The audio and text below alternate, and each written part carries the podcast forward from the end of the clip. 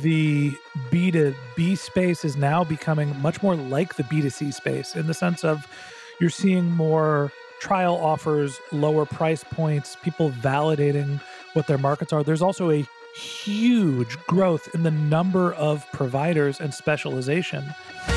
The B2B Marketing Exchange was created with one goal in mind to help B2B practitioners across marketing and sales be better at their jobs. Now we're bringing the insights from the stage to your ears. These are the tips and tools you need to succeed. This is the B2B Marketing Exchange podcast. Hey everyone, and welcome back to the B2BMX podcast. I'm Alicia. And I'm Claudia.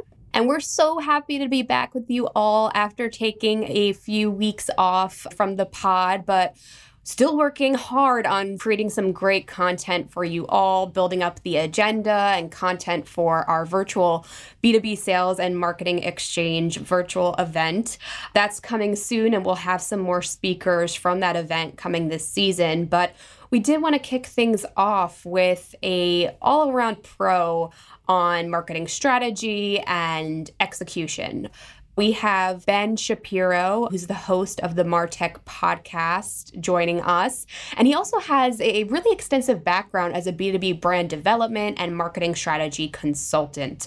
So we get deep into some of the trends and realities that are shaking B2B itself, but what I think is most interesting about Ben's experience is that he started out largely in B2C. So we take some of his lessons and experiences from that world and talk about how it applies to B2B. And Claude, I don't know about you, but I found it to be fascinating. Yeah, it definitely was. And especially because a lot of conversations that I'm having all year long and even in the past just how B2B marketing is really kind of creeping up on B2C and that whole era is kind of like blending together these days because at the end of the day, whether you're a B2C company or a B2B company, you're still engaging with actual humans, right? It's not business to business, it's human to human. And Ben really touched on that a lot. And I really enjoyed the conversation because that tie in is just really important. Absolutely. And I liked how he covered not just the high level strategy, like how to refine your messaging and your positioning, kind of speaking through that human lens, but also applying it at the tactical level, whether you're doing podcasts like he is and we are, or doing social media. There are different ways to refine it and apply it. And I'm really glad that he got a little nitty gritty there. So, whether you're looking for ways to take a closer look at your brand positioning and your brand messaging, or if you just want to find ways to spice up your marketing mix and your tactics, I think Ben has a lot of great takeaways for you.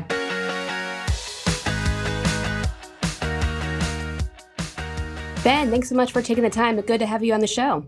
Excited to be here. Thanks for having me as your guest. So let's start from the beginning. Your business has evolved pretty significantly. We were talking about this before we started recording. Over time, you, you largely started focusing on brand development and growth marketing, but now you've kind of evolved into content production and actual media creation. Why don't we just kind of start from the groundwork, a little bit about yourself, and most of all, how your business and your work has gotten to the point that it has today? Yeah, I think the kind of key milestones in my career, I started off my technology career working at eBay in business development. And so I was managing $10 million plus relationships between eBay and some of their biggest partnerships like Yahoo, Google, Facebook, Hewlett Packard at the time. And I always wanted to do what the rest of the you know, I'm using air quotes here that you can't see, but cool kids were doing and go work at one of the like neat little startups. You know, I wanted a ping pong table in the office instead of the big corporate job. And I was having a really hard time getting a marketing job at a startup because all of my technology experience was working at the enterprise level. So I left eBay and started my own startup to kind of get that hands dirty, ground up experience. And that was not specifically as a marketer, but as a general manager. And my startup kind of was middling, didn't make a ton of money. My girlfriend at the time said she was interested in taking a promotion to fiance, but I needed to go get a steady paycheck to be able to pay for the ring. And so I went and finally was able to get my early stage startup job. And I ran the marketing department for a couple of VC backed startups and kind of got burned out I just didn't really feel like the payoff. And these were B2C businesses. When you're not the founder, you get all this pressure to outperform everyone's expectations. And the metaphor is build an airplane while flying it. And the value and the time trade offs just weren't there for me. And so I took a step away. All of my career experience had been in B2C at that time. And I said I was going to take on some short term projects to just figure out what I wanted to do with my career. And oddly enough, I launched my personal website to try to be an online resume.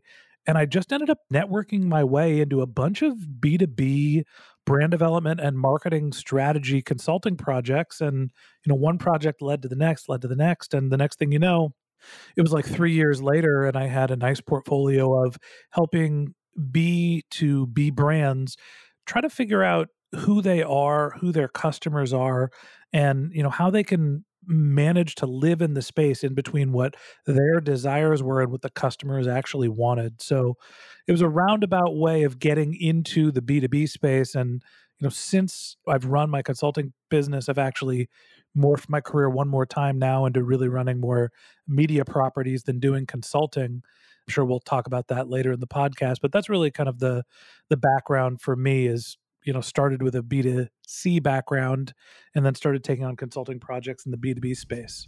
Yeah it's fascinating and, and it's interesting because in a lot of the conversations that we have we always like to call out what makes B2B unique, right? Whether it's added complexity, it's a more informed buyer, the decision making processes may be longer, a bit more complex, more stakeholders.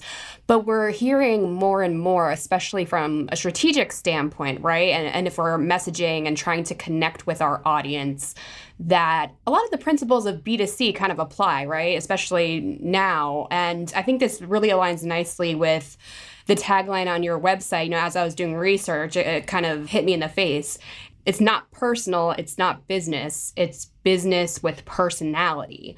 And I think that really reaffirms nicely some of the trends that we're seeing in the B2B landscape that people are looking for deeper connections with brands. They're looking for more personal language, talking to a brand versus the brand talking over them or down to them.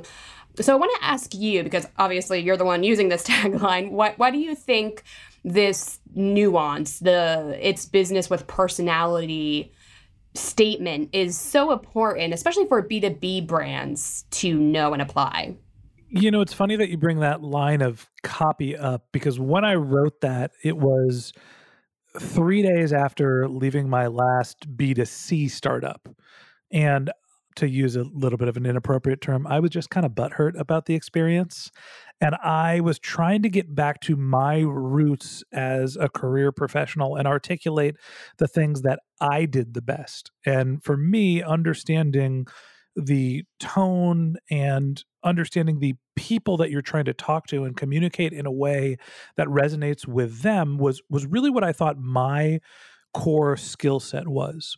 And oddly enough, I mentioned that most of my experience was B2C focused prior to being a consultant. And then once I launched my consulting practice, I got a lot more interest in the B2B space from the B2B space. And I never really quite understood why, but I do think that, you know, now having let's say 5 years of experience as a B2B consultant, the things that have become clear to me is that there's been a fundamental shift in how the B2B space is being marketed. You know, what I think of the traditional old B2C space, I think of billboards and events and large cocktail parties and a lot of like kind of cheesy sales guys. And I think that the B2B space is now becoming much more like the B2C space in the sense of you're seeing more trial offers, lower price points, people validating what their markets are. There's also a huge growth in the number of providers and specialization. And so you're seeing lower price points in B2B, which means that they are mostly point solutions, or at least there's a higher volume of point solutions. And with those more specific businesses, you need to be more upfront and clear about how you're describing your business and about the solutions and the problems that you're solving for a very specific type of customer. So, I think the landscape has changed a little bit to be more like the B2C model, which is why being able to clearly articulate your point, being able to understand who your customer is, being able to find where they're looking for your brand, and being able to have a conversation with them in a way that feels authentic is much more important because it's not these just B2B titans doing their sumo wrestling in the middle of the ring for the entire industry. It's hundreds of brands that are fighting for consumers' minds. And I love that, especially because we've actually, on the demand gen report side, we've been hearing that B2B is quickly starting to go to that B2C route as well. And we've also been hearing it's not B2B, business to business. It's really it's human to human interaction. At the end of the day, you're still marketing and selling to humans. So based on your experience and past work, what makes embracing this distinction so challenging for executives? You know, I think that's muscle memory for the most part. Executives tend to have a lot of experience and they probably call on previous experience where they're looking at the Salesforces of the world or the adobes of the world and they're thinking of what their successful marketing strategies have been. And i just think that the world is a little different now. The competition is different. So i think what goes into this shift is we now have the ability to be more personalized. And whether the kind of classic and i'm stereotyping here old gray hat exec understands that having person's name at company name sending the email or sending the communication is twice as effective as mail at salesforce.com i don't know if that message has quite got across but personalization is really what's driving a lot of the relationships in the b2b space and given the context of the world that we're living in now, do you think we've reached a critical fork in the road where marketers and brand executives really just need to be more human? it, it's funny that whenever we talk about like what's happening in the world right now, the 800 pound gorilla in the room is we're all locked at home with our kids screaming in the background while we're trying to act like business professionals. And, you know, whether you got your sweatpants on or not, like people are just understanding that there is a real person with real life problems trying to get their jobs done now more than ever. And so I do think that in the B2B space, the buyers are more understanding of the people that they're working with. And I do think that is helping us have a different perspective, build more relationships. And it's funny that the isolation is causing us to think about the person on the other end of the line a little bit more than we ever have before.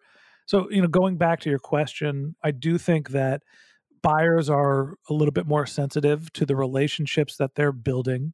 I think that everybody in general has to be a little bit more accommodating and understanding about the context with which we're all working and life is just a little less sterile than it used to be and i think that's going to get into the tone of b2b businesses.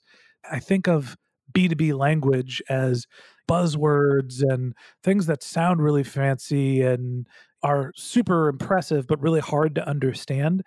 I don't think we have the time for that crap anymore I think it's about quickly understanding who you are, understanding who you're going to be working with, and actually building relationships is going to be the key driver as opposed to the biggest sounding, most sophisticated language. Yeah, that's a really interesting point. I know just personally, just in, in having conversations with my family in, in a day to day, right? Like we do like weekly Zoom meetings, and it's like, oh, well, we only used to see each other every few months, say, or like once a quarter if we're looking at it in business terms. But now we're actually making an effort to have these connections because we feel so isolated in our everyday. And I think a lot of that is also seen, you know, in our professional lives. We're seeing more virtual hangouts, more roundtables. We're trying to do more of those community driven experiences to kind of bring people together virtually. So I think from like an actual what are we doing in our day to day to enable those connections is, is, super important. And this is really driving, I think, everything from like the high level messaging strategy all the way down through those different channels and such. But I'd love your take. I mean, obviously, COVID is, is that 800 pound gorilla in the room, so to speak. But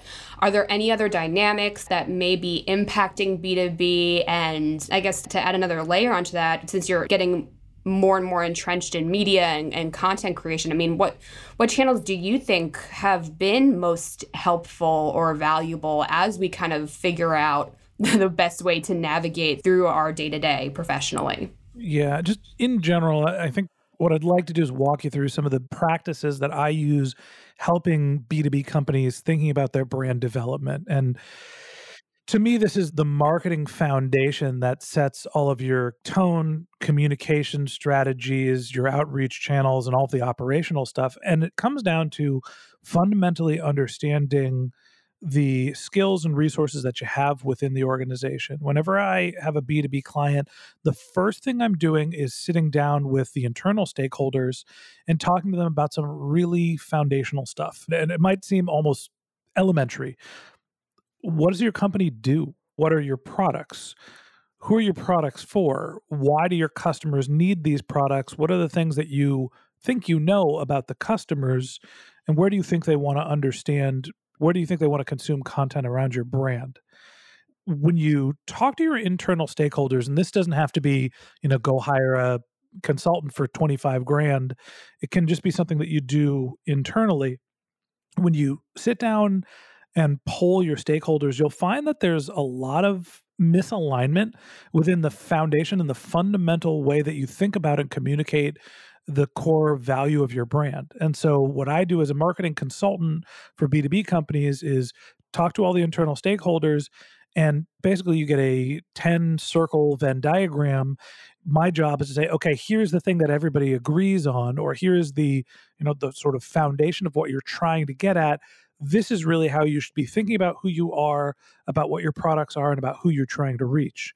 And then on the flip side, you go talk to your prospects and your customers and you do the same sort of qualitative interviews and you ask them, why do you need products in this category? Who are the main stakeholders? What are the things that you need? What problems does this solve for you? Where do you look for information to learn about these products? You know, what are the pain points? And basically, then you take this 10 part Venn diagram on the internal stakeholders side and you distill it down to one sort of core segment. And when you have that core understanding of who you are, you map that against what your customers are saying. And when there's an overlap between, okay, our customers say they want a product that does A, B, and C, and they're looking for it in marketing channels one, two, and three to solve pain points X, Y, and Z, that's what needs to be articulated, you know, in terms of who your brand is. That's where you need to figure out your marketing channels, and then you can go and attack. So, fundamentally, you need to understand the overlap between who you are as an organization and who your customers are. And out of that understanding, it'll be a lot clearer what marketing channels come out of that. Got it, Ben. Yeah, that, that, that's great and, and fascinating. And I think those fundamentals of brand messaging are super important. That's what guides us every day, you know, from a content creation perspective. But let's go a layer deeper, getting into the actual tactics. So, you know, you, you live and breathe this every day. You have your own podcast, you're participating in podcasts like this one, and creating other forms of content. So, how do those foundational components, right, like that brand, story built upon product and buyer insight, all that great stuff that you just shared. How does that parlay into the actual tactics? And any tips as far as, you know, what brands can do to figure out what tactics maybe make up the right mix for them?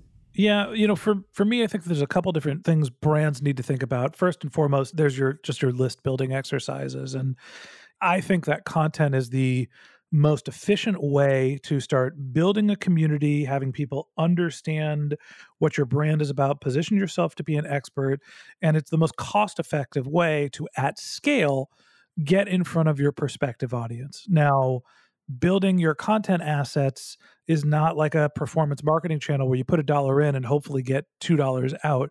You're going to put a dollar in in your first month and you're going to get 10 cents out. But then as you continue to scale your content efforts, you're going to go from 10 cents out to 15 to 20 to 25. And eventually, three to six months later, if you're consistent with your content development, if you're in the right channels, if you're syndicating your content in an appropriate fashion, you can really scale to a meaningful audience like what we did with my business and the Martech podcast. It took us a year to get to 10,000 downloads, but now we have this core asset and we understand who our audience are and we have this recurring channel which we can go and contact them and feed our for us our sponsor messages but all of our you know our sales calls into our content. That's to me the most effective long-term way to think about lead generation. Sure performance marketing it's like the difference between eating candy and eating your broccoli. You're going to get a quick burst of energy from doing performance marketing. You're going to have long lasting muscle if you're correctly doing your content marketing.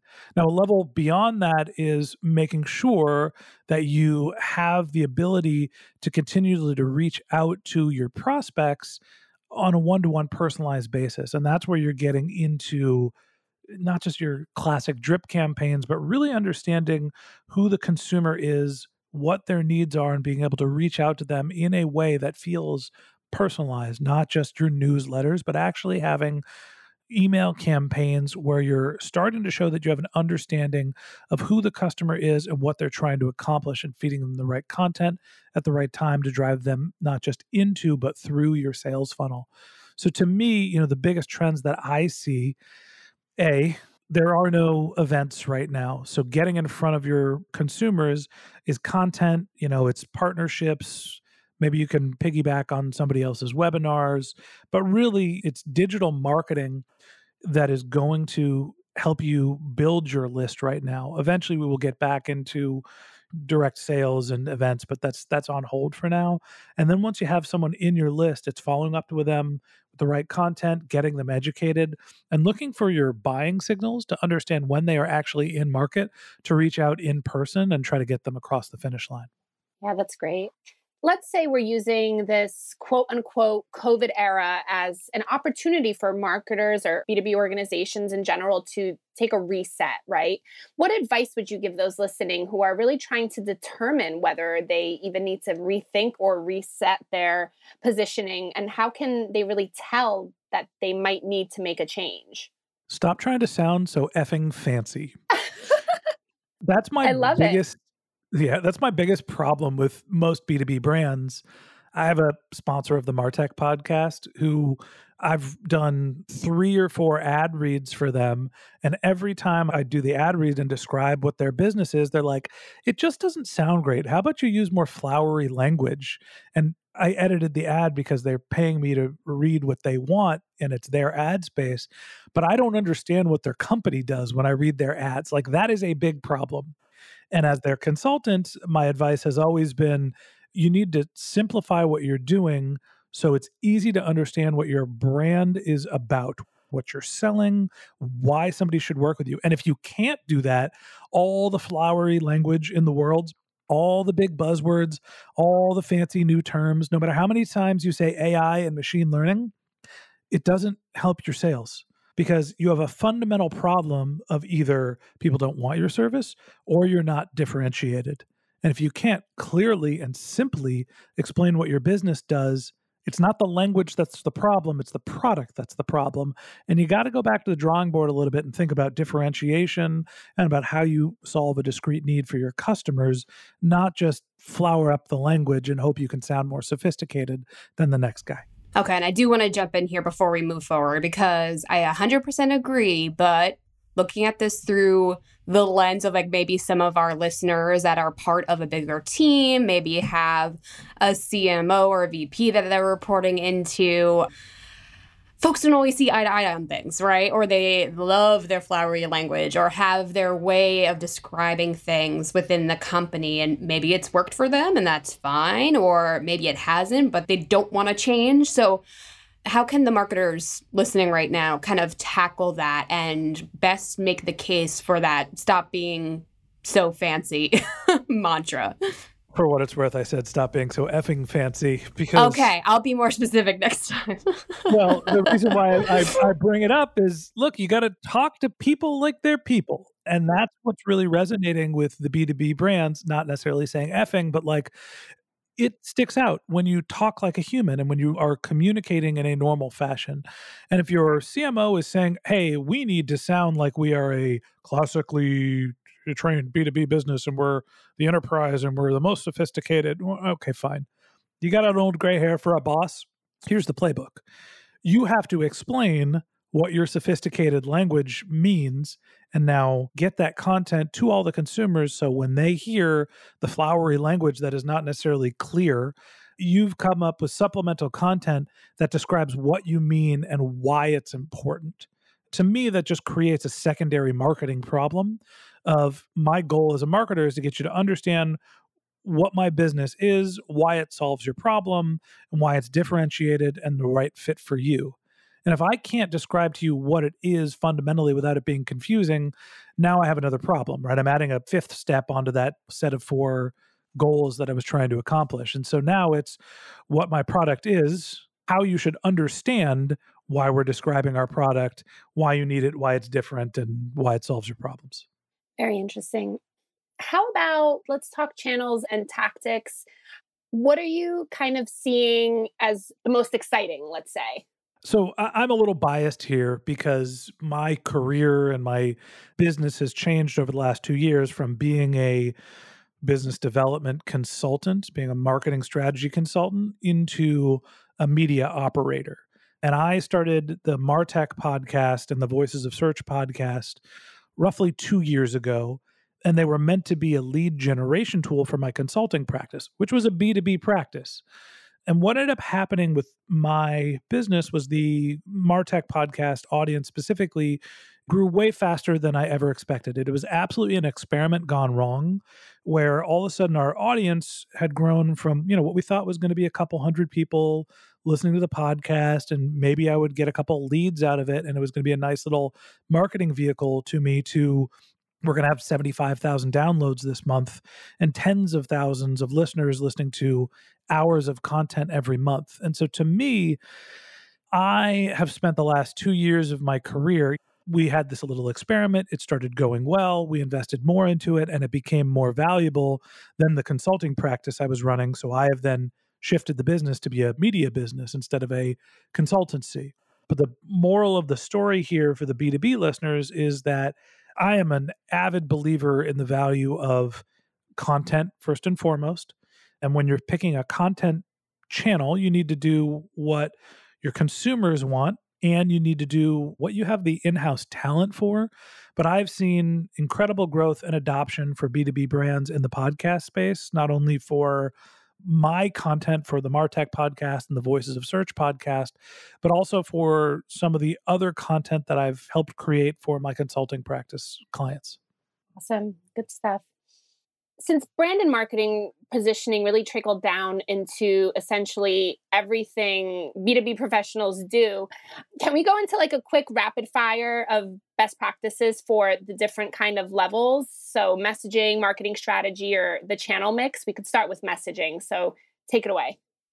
So, messaging, the first thing that I think about is you need to understand who your most valuable customers are and what their pain points are the qualitative interviews you're going to do you can send surveys out as much as you want and you know it depends what level of scale and what type of business you're running but the easiest way to create effective messaging is to steal it from your customers I would go out and interview 10 customers and ask them, How do you describe this product or service? How do you describe the problem that you are hoping it solves? What is the solution that you want? Listen to those 10 answers, synthesize them into one consolidated description of products, services, whatever they're saying. And then you have your marketing messaging, right? You, you're actually just taking it from the words of the consumers 10 interviews that should get you where you need to be to just at least directionally have an understanding of how your consumers are thinking about the problem. And your job as a marketer is essentially to read back what they are saying their problems are and what the solutions they want, with the caveat that your products actually have to be able to deliver on what you're saying. Great. And then to close out, Ben, any tips or best practices around like actually executing upon that, right? So once you get that buyer insight, how can we actually turn that into a storyline that goes across all channels? So you talked a little bit about your podcast experience. I'm sure a lot of people are talking about social media right now as a way to kind of bridge those connections. So any final tactical best practices from that standpoint? Yeah, I mean, I think that each channel is a little different. On the podcast channel, where I've focused most of my efforts for the last couple years, consistency, understanding the format of content. You know, our content is relatively short form, 15 to 20 minutes per day.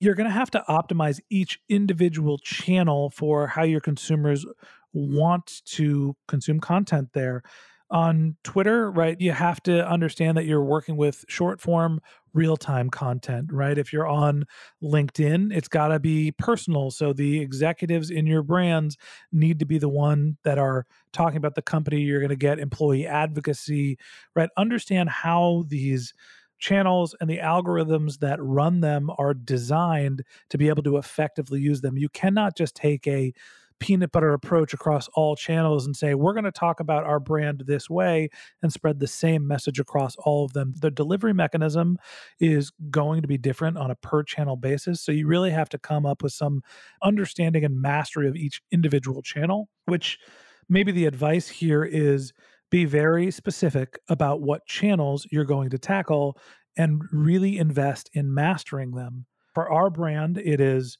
podcast content Secondary is social media. And in social media, we're looking at one channel at a time. We're cultivating our LinkedIn following. And eventually, when we feel like we've mastered LinkedIn, then maybe we'll move on to Twitter or Facebook or whatever we think is the next appropriate channel. But I would not take the approach of we need to be everywhere all of the time. I would prioritize, I would master a channel, make sure that you have your content strategy, figure it out, and start seeing growth in those channels, and then start investing in cultivating new channels. The last thing is it takes time. It took us a year to go from zero to 10,000 downloads for the Martech podcast, right? That's to go from nothing to meaningful. Each one of these channels does not happen overnight. You do not create a blog post and it does not get a million subscribers or email signups or, or even viewers right away. You need to consistently cultivate the channel, work over time, understand what channels your consumers want, and go live and thrive in those environments. So I have to ask do you think we'll be seeing B2B brands flock to TikTok anytime soon, or no, not so much? I don't think it's this year. I think that the audience on TikTok still skews a little younger. I think that there are going to be B2B brands that experiment and start laying the foundation so as that audience matures it will become a larger platform there's a whole bunch of problems thinking about marketing on tiktok right now from the geopolitical perspective if TikTok becomes a true Facebook competitor in five to 10 years, then all of a sudden it's really B2B relevant. Like you're saying, lots of brands flocking to Facebook and Instagram because their consumers are there and it's a great content distribution channel. I don't necessarily think that we're there yet with TikTok. I think it is still very much a consumer focused channel. But as the, I don't even know what to call that generation, the generation younger than millennials becomes the new workforce and in our case the marketing operators then that becomes a, a valuable channel so five years or so i think we're really going to see some b2b investment in that channel yeah. And I'm sure some of it maybe will tie to who ends up acquiring TikTok or how that whole situation ends up. So definitely something to watch there. Ben, this has been a fascinating conversation. I feel like there are so many layers to the strategy conversation, and then we kind of get into actually executing upon that strategy and messaging and going into all these different channels. We could probably talk for hours, but we're going to let you go right now. Before we let you go, though, where can folks go to learn more about you, other than your podcast, of course, and get more insights from you? Yeah, a couple different places you can look for our content or for information about me and my consulting practice. I'll start off with the podcast that you mentioned. The Martech podcast is a daily show, 15 to 25 minutes per day on a marketing topic. We cover B2B and B2C. Martechpod.com or just search Martech in any of the podcast app stores. I do a uh, content marketing SEO podcast called The Voices of Search as well, voicesofsearch.com. And for my experience in my consulting practice, benjshap.com, B E N J S H A P.com. All my social handles are Ben J. Shap as well. Beautiful, Ben. Well, thank you again so much for uh, taking the time out to speak with us today. It was a great conversation. I enjoyed being your guest. Thanks for having me. And of course, as always, everyone out there listening right now, thank you so much for joining us too. If you have any feedback on this episode, feel free to uh, drop us a review through your preferred podcast player, drop us a line on social media at B2BMX, and of course, subscribe. You'll be updated when new episodes are available, and we'll be coming at you every week. Thanks again, everyone, and we'll talk to you next time. Take care.